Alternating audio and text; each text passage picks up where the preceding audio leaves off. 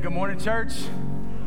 Cristo ha resucitado. Christ is risen. Christ is risen indeed. Can we just praise God for that this morning? Yes, yes grateful for Pastor Sean, Miss Jess, the entire worship band. Uh, grateful for them and how they lead us so well uh, each week. Man, today is going to be a fun day just as we consider all things that are wrapped around with the Easter weekend. We know as believers, as followers of Jesus, that, man, we highlight the resurrection of Christ. And even though we live in the wake of that resurrection every day as followers of Christ. Man, this is a special day, a special week, really, that began last week with Palm Sunday as we think about all the events that took place during Holy Week, uh, Good Friday when Christ uh, went to the cross, and then we know that Friday is good because of today. Uh, Jesus has, has rose again. And so we want to highlight that, focus in on that uh, today as we look at the Word. So here's how we'll begin. We're going to look at 1 Corinthians chapter 15 and read that together. And then we're going to kind of just pray through that text uh, as, we, as we open. And then we'll have just a short message out of, out of 1 Peter. So keep your Bible handy, and we'll, uh, we'll journey through those scripture passages together uh, this morning. Hey, y'all look good today. Y'all look good today. I know I look good because I've been preaching in shorts for the last month and a half. Come on.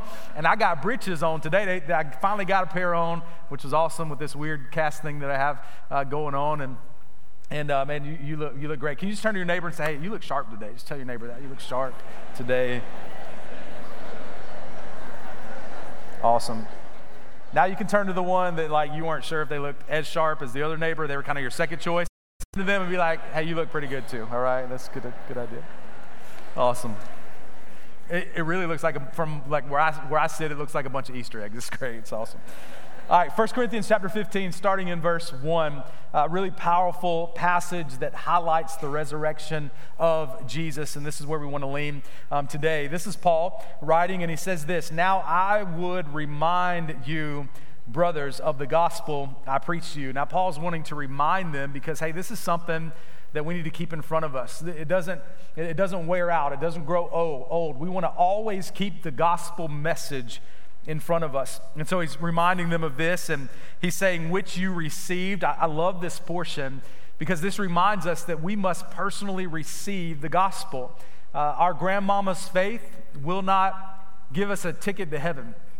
Um, good works will not get us a ticket to heaven just simply because we're part of the church uh, by way of culture, like cultural Christianity. That, that will not get us entrance to heaven because our granddaddy was a preacher. Uh, will not get, uh, give us entrance to heaven.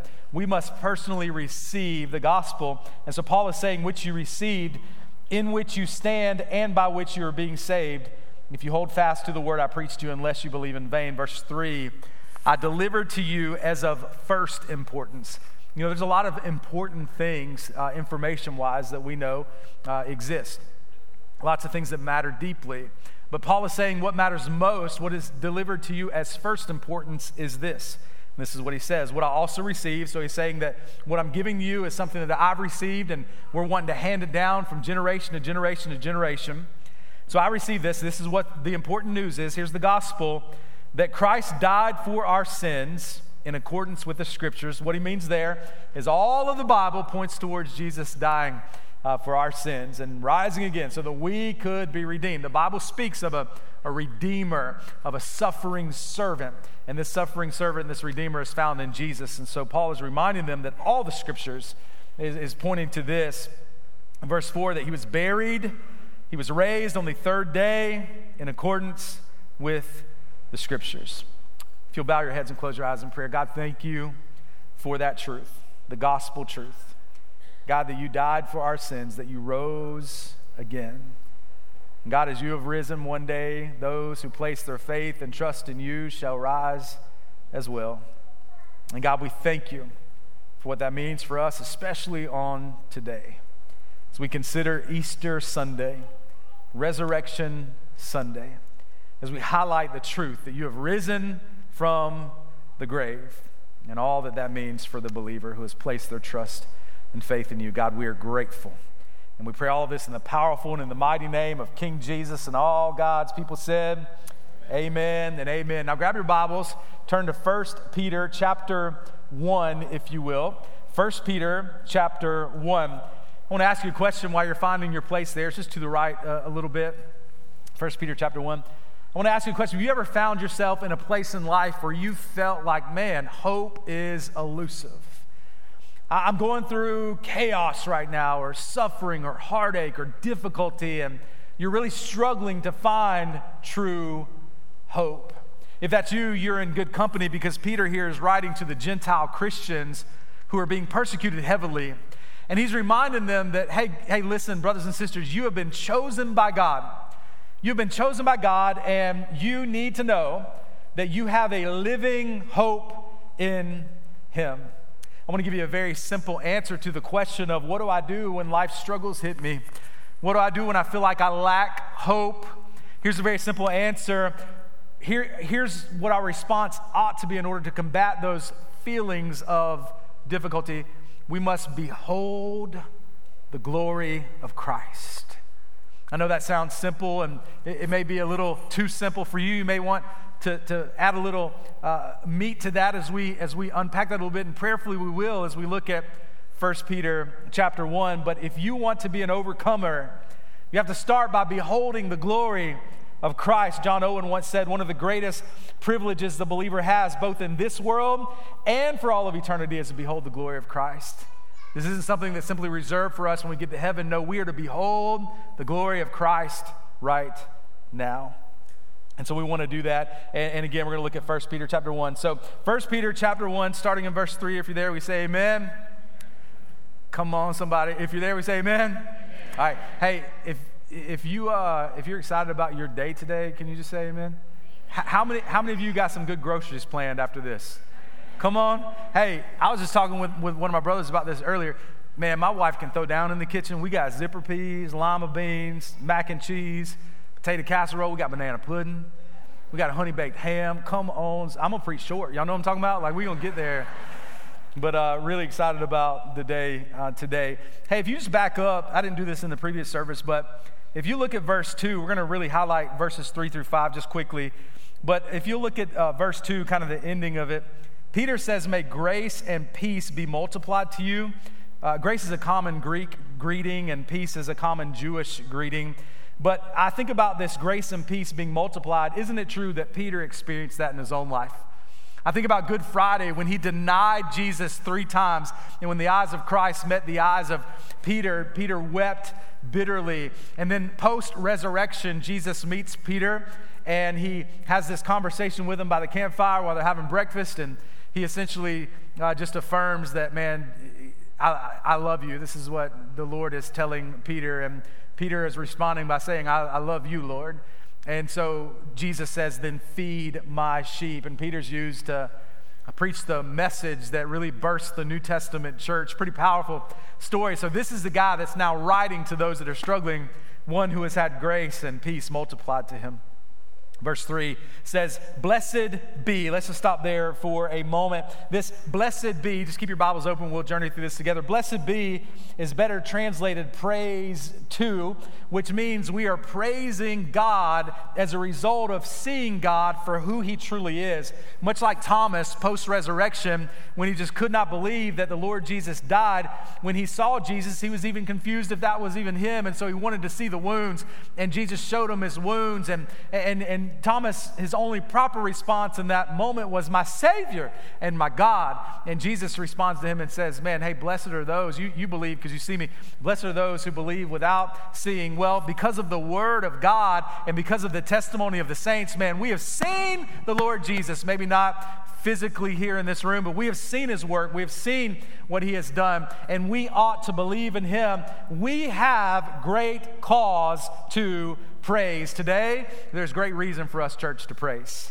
And so Peter says, Blessed be the God and Father of our Lord Jesus Christ, according to, this is verse 3, his great mercy. We see this is according to this blessedness, this praise is according to the abundant mercy of God. How many of you know today God has been so merciful and kind to us? He has. This is why we praise him. It's important for us to know that we have done nothing to earn or merit that mercy that God has given us. We've done nothing to deserve that. No, it is abundant mercy that God has granted. One reformer said this the only thing that we contributed to our salvation was the sin that made the salvation necessary. We have done nothing to earn this mercy, but God has been so merciful. The Bible says we're guilty, that our sin separates us from God and we are condemned already. God's law says that He demands justice for our sin. Just like if a thief steals something, there's punishment for that thievery on a far greater scale. Our sin's punishment is eternal death and separation from God. That's God's law. But God's grace is seen in sending Jesus to take that punishment for us so that we could be set free. For brother and sister, there is a fountain filled with blood drawn from Emmanuel's veins, and sinners that are plunged beneath that flood, hear me, they lose all their guilty stains. This is mercy. Mercy is not getting what we deserve, and grace is getting what we don't deserve, and we praise God for this abundant mercy.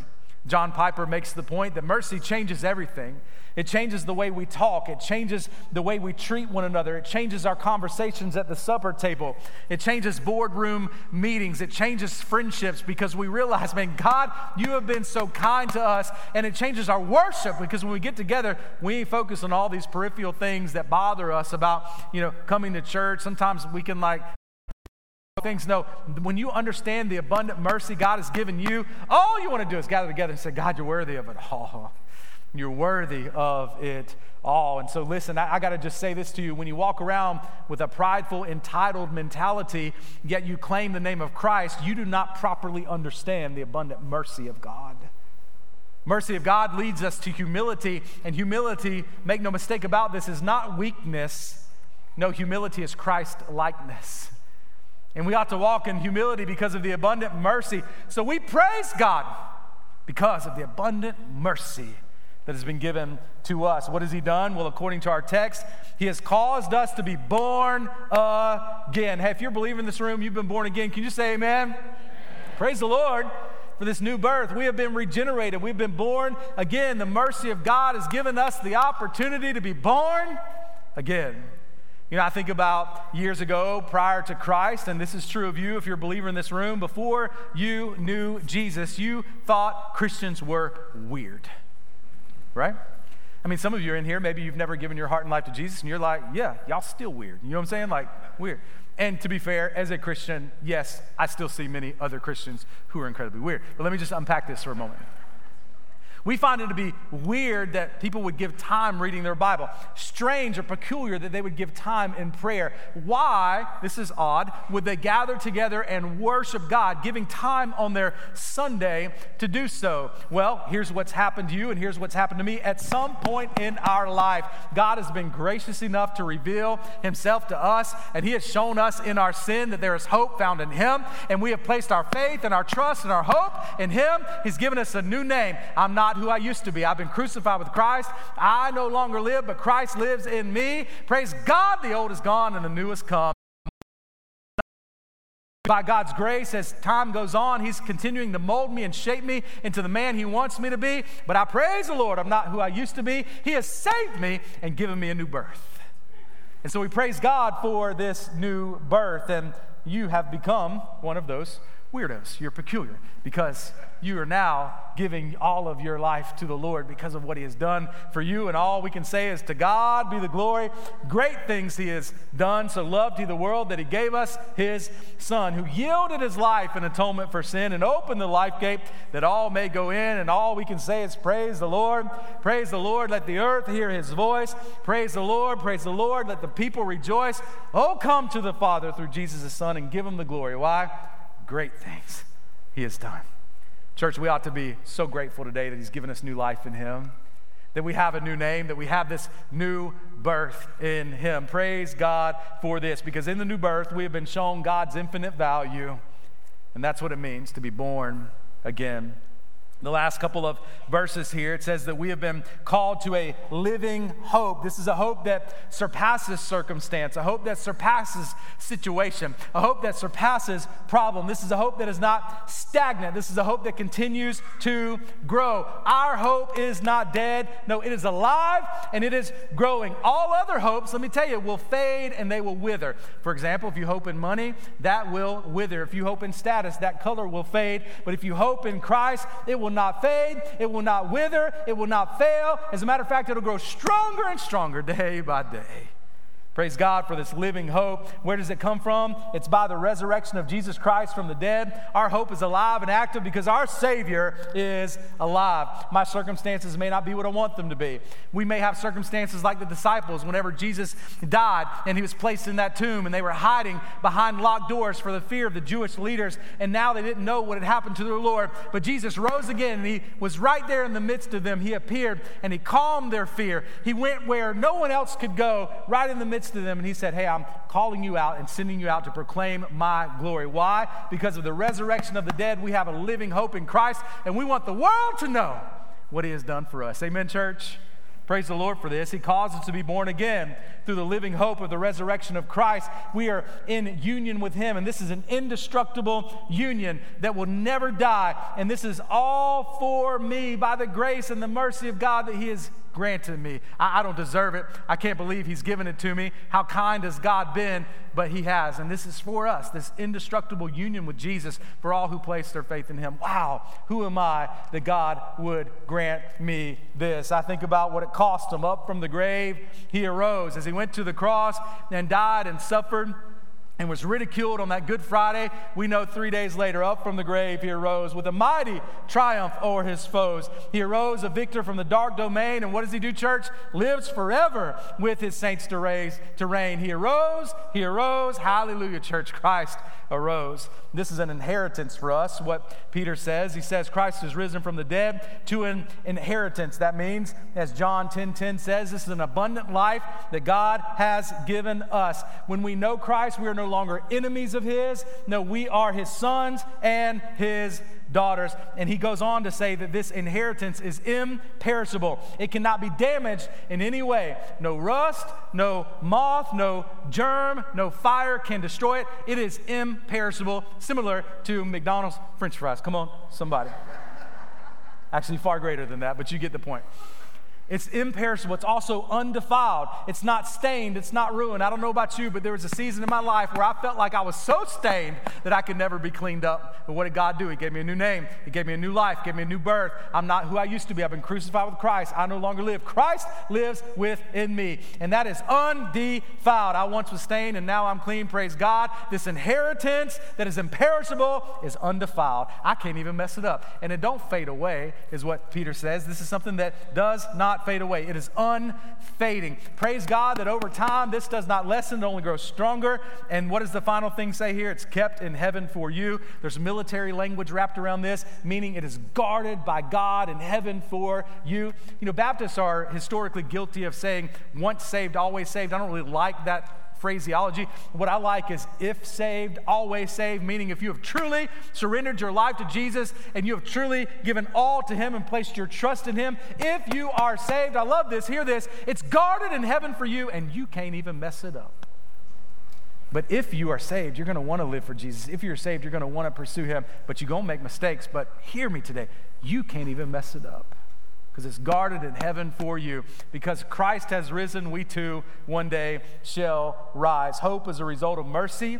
Hope is alive because of Christ. Hope secures our inheritance. So when you journey through this chaotic, confusing, difficult world, when you face hardships in your own life, decisions that are in front of you that you're just like, man, I don't know where to go, when you face the struggle of life, here's what I want you to hear our hope is a living hope in Christ. If you're a believer, you've been chosen by God and you live to behold the glory of Christ every single day. You wake up and you say, God, I want to behold your glory every single day. As John 3:30 says, God, less of me is more of you. Help me to surrender all to you.